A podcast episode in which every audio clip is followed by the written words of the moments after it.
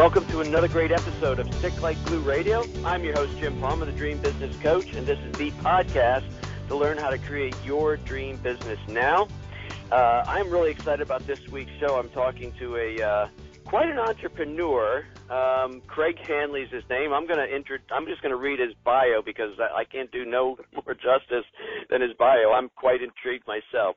Craig is an entrepreneur, a public speaker, a musician, a philanthropist, and life enthusiast, and carries an undefeated record while wearing the sumo suit in around 15 matches in his four trips to Necker Island. He's met Ringo Starr. He's bumped into Paul McCartney before security escorted him back to his table.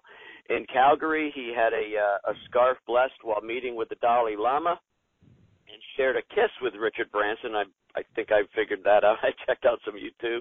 He is the uh, 85th civilian ever to jump out of a plane from over 32,000 feet. In South Africa, he dove with great white sharks and rappelled down Table Mountain. He has hiked through the jungles of Malaysia drove the Baja 500 in Mexico, and it goes on and on and on. Now, from the entrepreneurial perspective, he's an expert in direct response marketing, culture, and core values, sales, brand expansion, strategy, and making people's dreams come true through his new Dream Trust program. Craig's the CEO and founder of Listen Trust, named the number one in business products and services, 27 overall in Inc. magazine's 500, uh, which employs over 1,000 employees and has cumulatively done over 1 billion in sales in the last 10 years. As a crazy side note, he's written and produced songs for all types uh, and even opened for Coolio. And in 2010, he actually turned down a record deal because of the tour schedule and pay cut. Craig, my God, uh, do you mind if I ask how old you are? And you can say no, but I'm, I'm man. When have you lived no, a lot? fine. Man. I think I think I'm 45. I think that's what I am. 45. Okay. I think it could be 46, but I think I'm 45. There you go. So I'm curious. Um, are you the? I always like to ask people the entrepreneurial gene. Did it start with you? Did your parents or grandparents? Sometimes it skips a generation. Um, where did you get the uh, entrepreneurial itch? I think it started with me. I, you know, I was always interested in the side hustle. In other words, I always wanted to try to figure out how to make money in different types of ways. And so when I was a kid, I had a paper route, and uh, and I was doing the weekly paper out and the Sunday paper out, and I actually made more money doing the Sunday paper out by itself. So why get up seven days a week when I could just get up one day a week and make more money? So I basically found someone to do my weekly paper out. I think I might have given it to my little brother, and he still paid me an override for taking my route and then I just go out on Saturdays and make the uh, the, the bigger money. I mean, on Sundays on the Sunday paper, and so I was always, you know, that was a cash business in those days. So I collect the cash and pay a portion of it to the paper, and uh, whatever I could get for a tip, you know, was there. So when I was a kid, I started using my skills of telling jokes and playing the piano to try to relate to my customers. And I found I get for Christmas I used to get like twenty dollars from each customer, and it was just awesome. Um, and so I was always working on a side hustle. When I was in college, I worked a night audit job, but it took me two hours to do it, and then I could sleep. And so I basically slept six hours a night and got paid for it. And then I did uh, basketball games, officiated, umpired baseball, and refereed soccer. Well, soccer's a timed sport, so I could do two to three games a day, and they paid seventy dollars a game. And then I started DJing and disc jockeying, and in the evenings I could make a couple hundred dollars DJing, and I could do a wedding on a Saturday and make another few thousand dollars. So I was always trying to use my time in ways that would allow me, you know, the freedom to be able to work out, to go to school, to do what I wanted, uh, and I kind of called it the side hustle. So I've always had that entrepreneurial gene. Yeah, I like that. It's a great name for a book, by the way, the side hustle. but um, when did uh, when did you start your your current business and how long? It, I guess I read uh, ten years. You've been doing that. Uh, ListenTrust, we are in our 12th year, I think, maybe 11th year, 12th year, and uh, and I actually started with a with a parent company before that, where I was consulting in the call center space for about seven or eight years. Call center, interesting. So it seems like you've always, from uh, which is interesting. A lot of people that just have no trouble always uh, taking care of themselves, making money. I mean, sales is you know right at the root of all that. So, so the call center was really the first thing you got into. Well, selling newspapers was where I started, and I actually won a trip to Disney World twice by getting the most new subscribers. But when I was in college, I read this ad that says sport-minded individuals, you know, make a lot of money. And so I ended up going door to door selling insurance for two and a half years, and I was in the top ten uh, in the country with this company called Combined Insurance. And then from there, I was trying to. Uh, they only pay you residual income for five years at Combined, and then it stops. So at two and a half years, I looked at what I was making, and it was only around eighty-six thousand dollars, and I was working really hard. I've never been afraid of work. I was probably working eighty hours a week, and uh, and so I said, this is the most I'm ever going to make here and I literally quit like the next day and started working for Aflac, which pays forever. And uh, I I went where I feared the most, which is a motto I live by: go where you fear the most.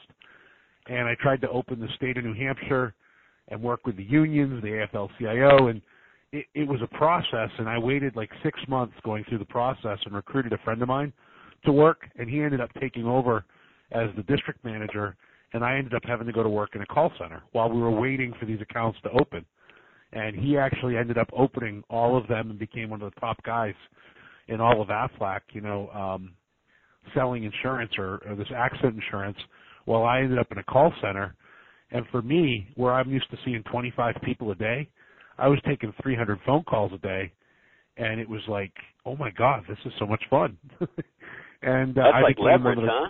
yeah, I became one of the top guys in the company, uh, like overnight. I, I was, you know, an instant success, I guess. And uh, I started writing sales scripts for the company. Then I started training on those scripts, and then other people who had call centers started to hear that I was a competitive advantage, and they started recruiting me to do some work with them. And then I started consulting across the country, and I was helping other people improve the quality of their their brand and, and improve the results of their performance. And at some point, somebody said, "Why don't you do your own center?" You know, and so I said, well, maybe I will. the interesting twist is we decided to do it in Spanish, and I don't speak Spanish. And so we did. We built the center to serve the U.S. Hispanic market, and that's the business that started out, you know, doing zero in revenue. And uh, I remember putting my credit card in the ATM machine and having it come back declined. So I was in Mexico for another week, and uh, next thing you know, it, three years later, it was doing fifteen million dollars. Wow. Holy smokes, that's amazing. So is is your call center where where is it physically located? Physically in Hermosillo, Sonora, Mexico. We're about five hours south of Tucson. Okay. and Very we take calls for the Spanish market, and, and really we're 50% English now because I didn't know, but there's a couple hundred thousand people here that actually have spent more time in the U.S. than in Mexico. So we've been able to do really well with English here too. That's awesome. Now, do you um I think I saw do you live in Maine or do you have a summer home there or I live I live in you- Maine. Maine is home. very very nice. Yeah, we're we're we're currently in Rhode Island and um having a good time. We're my wife and I uh, moved onto a boat a couple months ago, so we're going to just uh float around the east coast of the United States for a couple of years and, and see how that goes.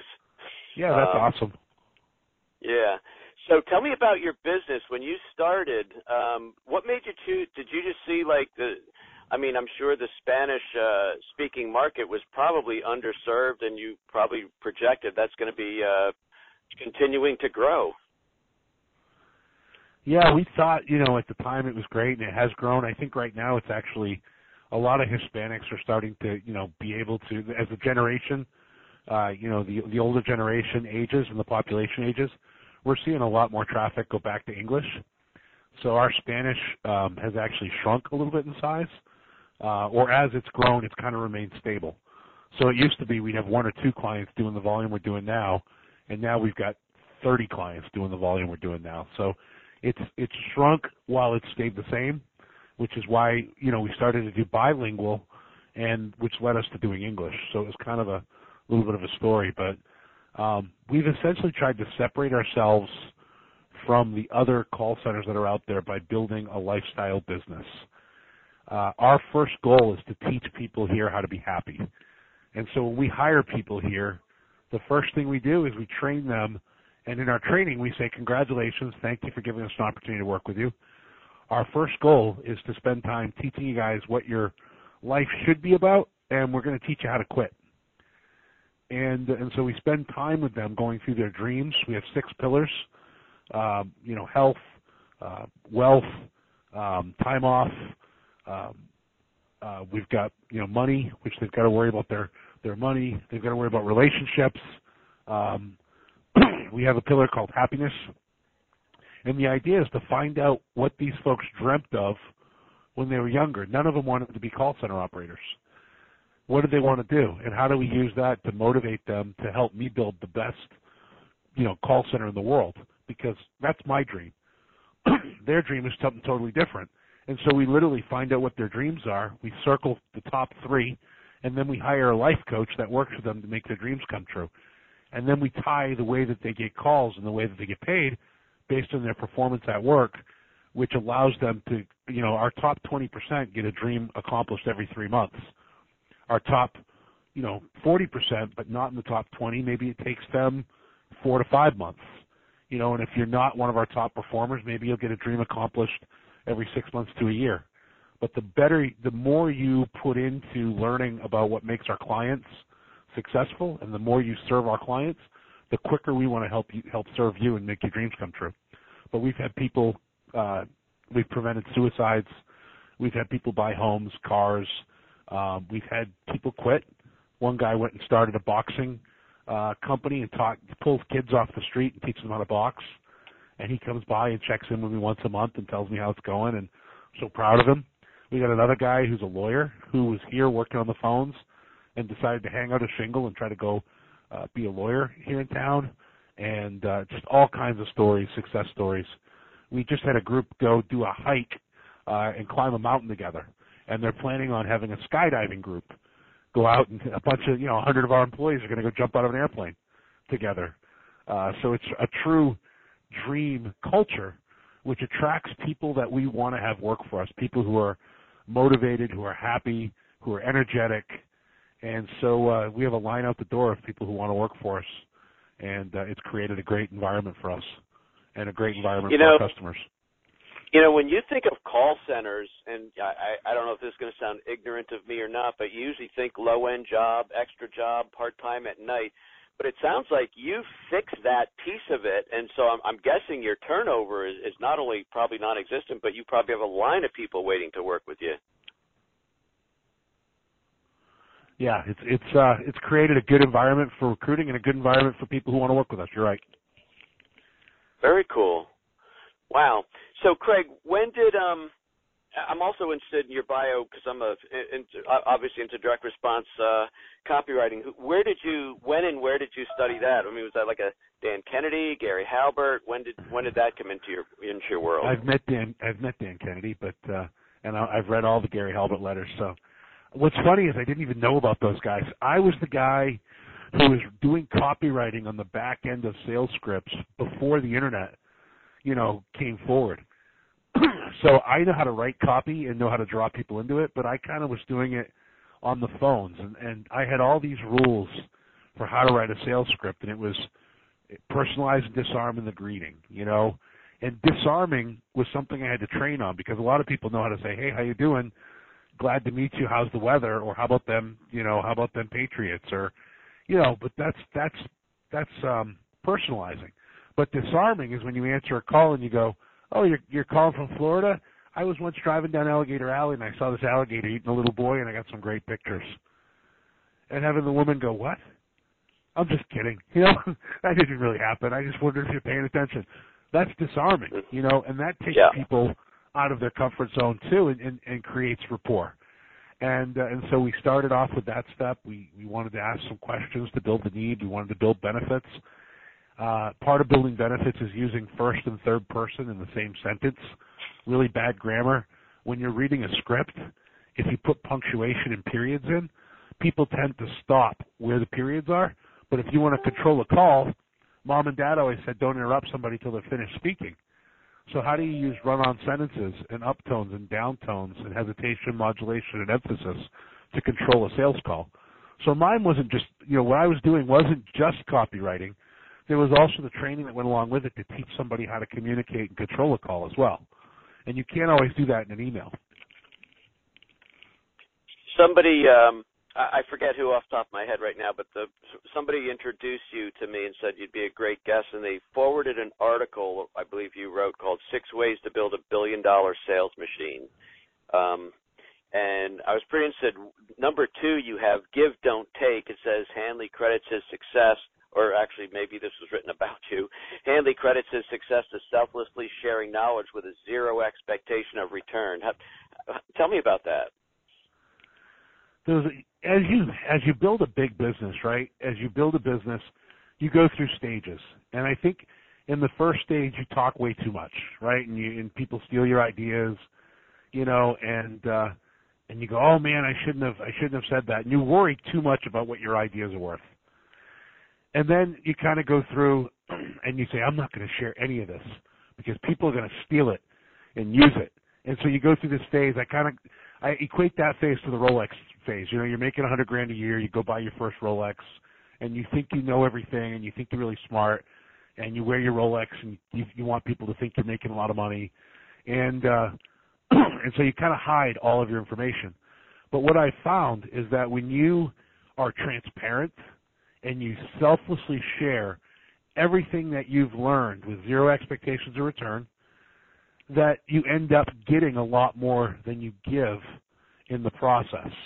And so I go to meetings and masterminds, and my approach is I've built, you know, a business that does 15 million plus a year, and I've managed over a thousand employees, and we put systems in place to create effective communication, to um, work within committed action, which I think committed action is, is one of the most important parts of running a successful business. Doing things when you say you'll do them and get them in when you say you'll get them in. Uh, and if not, communicating what the you know what the delays are and why. but uh, I selflessly will give. I'll teach people how we did our core values. I'll give away our Dream Trust program, so somebody else could work with their employees and make the same impact on their employees. And uh, and, and of course, the more you give, the more people learn from you, and you become an expert in those areas. So when somebody does need your service, you are top of mind because of all the giving. I like that. You know, uh, point number three is look at major catastrophes as significant opportunities. Is that uh, is that something you learned firsthand, or is that uh, more of a philosoph- philosophical belief that you have? It's both. It's mindset, but it comes from catastrophes. We were at one point, uh, my business partner Tony and I were in Africa, and we were doing a safari. And when we left Africa, we were making fifty thousand a week in profit, and everything was really good, right?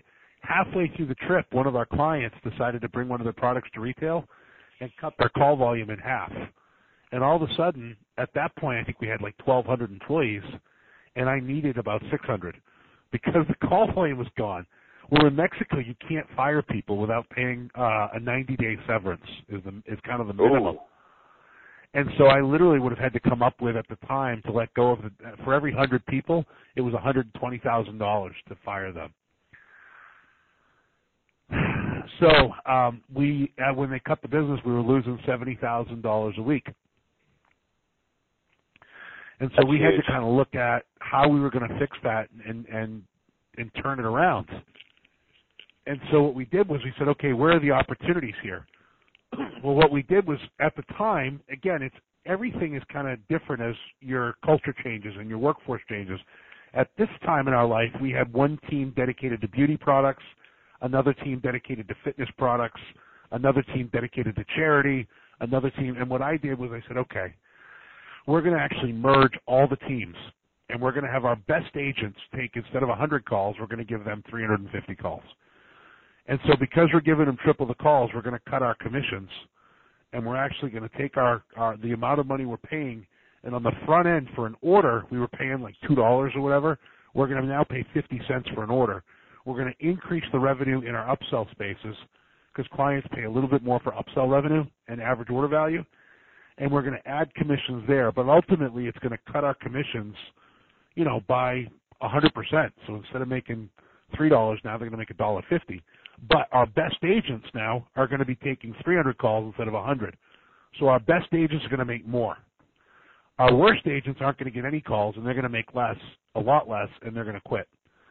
And uh, it, it took us, you know, we had the first week 20 people quit, the second week, you know, 30 people quit, then 50 people quit, and uh, and we didn't have to pay a severance when they quit. And so we literally brought our workforce down. And another funny thing happened is because we started putting our best agents on more calls, performance significantly improved. And so our clients started buying more media than they were buying before because of the increase in, in average order value and, uh, and close rate and performance overall. And so next thing you know, we had our best fourth quarter ever. We lost $470,000 before we got back into the break-even numbers. But in the fourth quarter, we did almost $2 million in profit because of the change that effectively turned the company around and put us back into a positive, you know, positive uh, space for the year. I think that year we ended at like two and a half million in profit for the year, and it was after a five hundred thousand dollar loss in the middle of the year. Wow. So, and we've had a lot that, of things like that happen. You know, we had a client yeah. not pay us eight hundred and fifty thousand dollars. Big big flower company hired us for Valentine's Day and had us hire four or five hundred people, and then decided not to pay for January and February because even though their contract said they were paying for hours, they determined they only wanted to pay for talk time. And so, and so I'm like, well, your talk time bill, I paid four hundred thousand in payroll. Your talk time bill would be hundred and twenty thousand dollars. It doesn't. That wasn't what we agreed to. Ah, uh, we'll talk to our lawyers. I'm like, oh, oh my god. God. Yeah, and I had already paid payroll, and so all of a sudden, uh, I was looking at our bank balance and it was zero, and I was six hundred thousand dollars into my credit line, and I had to take out a three hundred and fifty thousand dollar fourteen percent interest loan on the side, trying to figure out what we were going to do. Well, again, what's the opportunity in this downfall? I had a lot of extra bodies. I had 400 people that I had put through training that were really good in English, and they had really good sales skills. And geez, do I have clients that have English call volume that might be able to peel off 20% of their volume for me? So that might help and uh, and so eventually we we started taking more and more English calls, and before you know it, within God, I mean, if you look at our P and L through that year, it was like in May it was showing negative 950. I mean, we were worth less than, you know, the we weren't worth anything, and then by the end of the year we had made a million five, even with the client, and you know we settled with the client for like a third, a fourth of what we, what they probably should have paid us, but we needed the cash and we just focused on what we could control. Focus on the positives, focus on what you can control, and focus on where the where the lining, where's the silver lining in all this. And there's always a silver lining. You just have to dig for it and find it. Yeah.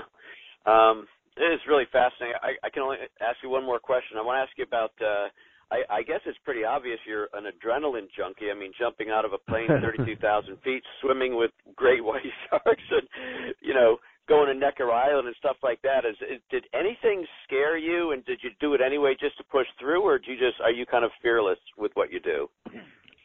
You know, um, I would say that I've always wanted to do all those things, and when I went through a divorce, you know, uh, it really made me think about where I wanted to go in my life and what I wanted to do. That's when I wrote the two rap albums and ended up opening for Coolio in front of 13,000 people and getting a record contract and you know hanging out with Snoop and meeting Akon and all that crazy stuff. Uh, but I was at Necker for the first time, and uh, even Branson jumped off this cliff on Mosquito Island, and I went to the edge of the rock, and a lot of people had jumped in front of me, and I was scared to do it. I was like, ah, I don't know if I want to do it. And what's interesting is I, I backed away and I didn't do it, and it was this huge regret and I was like, you know what? I am never going to live with regrets. I am going to be the first to do everything. And so what happened was I started to push myself to the front of the line to be first, and it just then it, then the fear kind of went away. And so I have done cliff jumping now. I actually jumped off a cliff. This is stupid. Jumped over a waterfall. There were probably a dozen rocks that could have killed me below. I cleared them by like ten feet, but it's still a risk. You know, it was riskier than that cliff jump and uh, I dropped into a hole in Costa Rica that was a 30 foot drop, and you couldn't even see where you were going to fall. And they're like, "Who wants to go first? I'm like, "I'll go." I just stepped into Oh the hole gosh. and just free fall down, and it was a big lake below. It was beautiful, and you swam up the other side, and and uh, same thing with you know almost anything. I, I'm like, I want to go. Put me in the cage. Let's go. And they, you know, and I've got a big personality, so the the the uh, the fishermen, the guys who took us out, thought it'd be great to pull the chum right up over my head. So the great white's coming after it, opening his mouth, trying to bite me through the cage, and everybody got a good laugh out of that, including me. It was kind of funny. I was like, great, great. Thanks for dragging the chum right up over my head. I appreciate that.